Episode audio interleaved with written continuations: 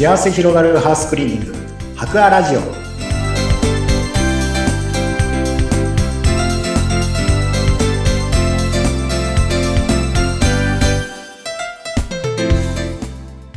こんにちは。株式会社博ア糸井健二です。こんにちは。ナビゲーターの山口智子です。糸井さん前回は糸井さんがこのお仕事に関わりどんな思いの変化があったのかなどなどまたポッドキャストの番組スタートしたのでそのどんな番組にしたいかそういったことを伺いましたが今日はぜひもう少し具体的に株式会社白亜さんどういうメニューで具体的にハウスクリーニングされているのかその部分を伺っていきたいと思います。はい。えまずですね、えメニューとしましては具体的にどういったものがありますか？はい、えー、大きく分けますと、まずあの一般のご家庭のクリーニング、ハウスクリーニングは、のメニューがございます。そしてもう一つですね、えー、もう一つ言いますが、あと、オフィスとか店舗のクリーニングも、あの、弊社としては取り組んでおります。あと、あの、お掃除の他にですね、えー、外注、また害獣の駆除まあ、対策、そういったメニューと、まあ、それに合わせて、えー、衛生関連のサービス、サポートサービスもそうですし、実際の行っているサービスも取り行ってたりさせていただいております。なるほど、なるほど。では、じゃあ、まずちょっと一般家庭で見ていきますと、まあ、はい。イメージするとエアコンのクリーニングかなとか、いろいろあるんですが、一般家庭ですとどういったメニューがあるんですか、はいはい、まあ、おっしゃられた通り、まずよくあるのがエアコンクリーニングですね。エアコンのクリーニングと、あと水回りとか、あの、まあ、いわゆるこうレンジフードを含めたあの台所水回り、あとお風呂場、トイレ、洗面所といった水回りのお掃除とか、あとですね、いわゆるこう、普通の、普通のと言いますか、床を磨いたり、まあ、カーペット、あとソファーとかそういったもののお掃除なんかも対応してたりとか、あと、あとガラスとかもですね、あの、汚くなったガラスをちょっとこう綺麗にしたりとか、ガラスとか、まあ、家の中のお掃除であれば、ほぼすべて何でもできますというぐらい何でもやっております。これは実際に白亜さんのスタッフさんはどういう体制で家庭に掃除に行かれるんですか？内容によって、あの、行ける人数何人で行くっていうのは変わってくるんですけれども、基本的には2人1組で動いていることがほとんどです。で、これがエアコンだけとかですとですね、あの、一人でお伺いさせていただいて、その一人でやっていくっていうことも可能なことも多いですけれども、まあ、基本は二人一組ですね。なるほど。あの、この、でもハウスクリーニングっていうと、割ともう数年前から結構、例えば忙しいママさん、パパさんのために、ぜひハウスクリーニング利用すると時間の余裕もできますよねというのが結構浸透してきたんじゃないかなって思うんですけれども、はい、やっぱり利用される方ってどんな方が多いとか、いかがですか？最近の傾向は。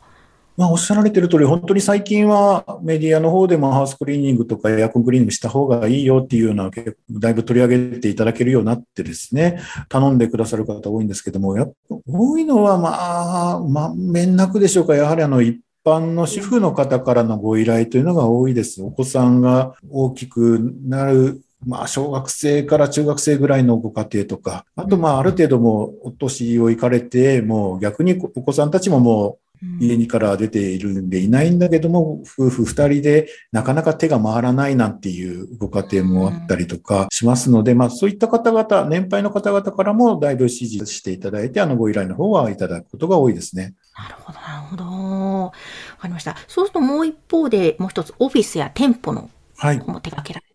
こちらは具体的にどういったことをされるんですか？基本、メニューとして水回りとかお風呂場とかがあるオフィスってなかなかないですから、そういったのはあまりないですけれども、多いのが、あの、業務用のエアコンとかですね。エアコン、水回り、空調機、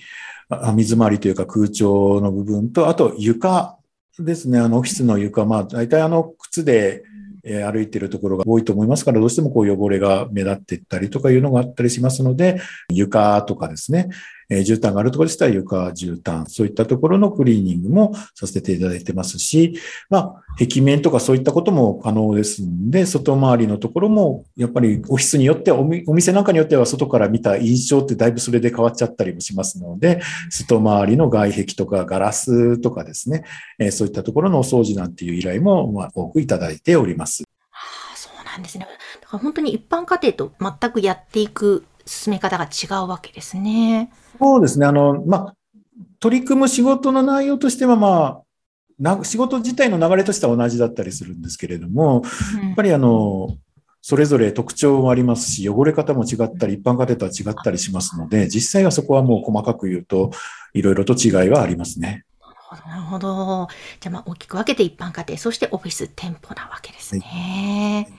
はい、え、なんかこの4月の時期ってこういう依頼が多いんだよねっていうのってありますか ?4 月はですね、やはりこの新しく引っ越されてきた、まあ、引っ越ししているところって大体綺麗なもんなんですけれども、ただどうしても汚れが目立つところとか、あと新生活、新しい生活スタートするにあたって、ちょっと家をスッキリさせたいなんていう方がですね、家のハウスクリーニングの方の依頼をいただいたりとか、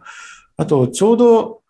冬場まで使ってて、あの、最近はあの、冷房も暖房もエアコン使うって家庭が多いですから、ちょうど4月ぐらいにある意味冬場暖房でエアコン使ってたご家庭の方々なんかが、あのエアコンクリーニングなんていうのも増えてきたりはしておりますね。うんうんやはり4月になると虫が出始める時期なので、その虫に関しての問い合わせも増えてくるのは大体4月ぐらいからっていうのは多いです。そうですね。私も戦々恐々としております。そろそろあの子たちが起きてくると思ってですね。はい。ですね。やっぱりそのあたりも結構糸井さん自身も害虫駆除といいますか虫対策はこれまでもかなり経験が終わりなんですか？はい、私自身はですね、この白亜に戻ってきてから担当した部署が害虫駆除だったので、まあ、もう虫に関しましてはずっとやってましたので、もう今はもう飲食店に入るとですね、あの、匂いで大体ゴキブリ、ネズミがいるかどうかはわかるっていう変な特技が身についてしまったっていうですね。なんか。すごい。えー、もう身につけたくないんですけどね、美味しくご飯食べたいので、ただ、分かりたくないんですけど、分かっちゃうっていう、そういう、あの、嫌な特技まで身につくぐらいまでは、はい、なってますね。これはお任せいただければ、牛のことならばっていうですね。ですね。やっぱりこれは徹底してやれば出なくなるわけですね。出なくなります。あの、入ってこなくするってことは不可能なんです。ああんな小さい虫が。ただ、そこに住み着かないように繁殖しないようにするってことは、これは対策はできるんですね。なので、そういったことを、まあ、お客様の方にも提案させていただいたりとか、入らないようにするっていうのはそれは無理なんですけど、入っても住み着かれないようにするってことは可能だっていうことですね。なるほど。まあ一般家庭の人も悩んでる人は多いでしょうし、特に飲食店の店舗の方なんかすごくね、虫関係は悩んでる人も多いと思うので、やっぱりこれまで実際にクリーニングして、すごく嬉しいお声とかいかがでしたか？具体的にどんなものがありましたか、えー、そうですね。やはりあの、クリーニングして困ってらっしゃった方なんかが、本当にゴキブリで言えばいなくなったっていうので、すごくそれで喜んでもらったりとかですね、もう前はもう、もう美味しい食事出してもその目の前にゴキブリがちょろちょろ出られたったらもうお客さんからしてももうそれがクレームになっちゃったりとかいうことがあるわけでそういったことが本当なくなったっていうことはすごくで喜んでいただいたなってことは多かったですね。そうですねいやちょっとまたね虫対策のお話はいずれまた別で深く 伺いたいなとは思いますが。今日はその株式会社白亜さんの具体的なメニューなどなどそのあたりについて伺いました。伊藤さんありがとうございました。はいありがとうございました。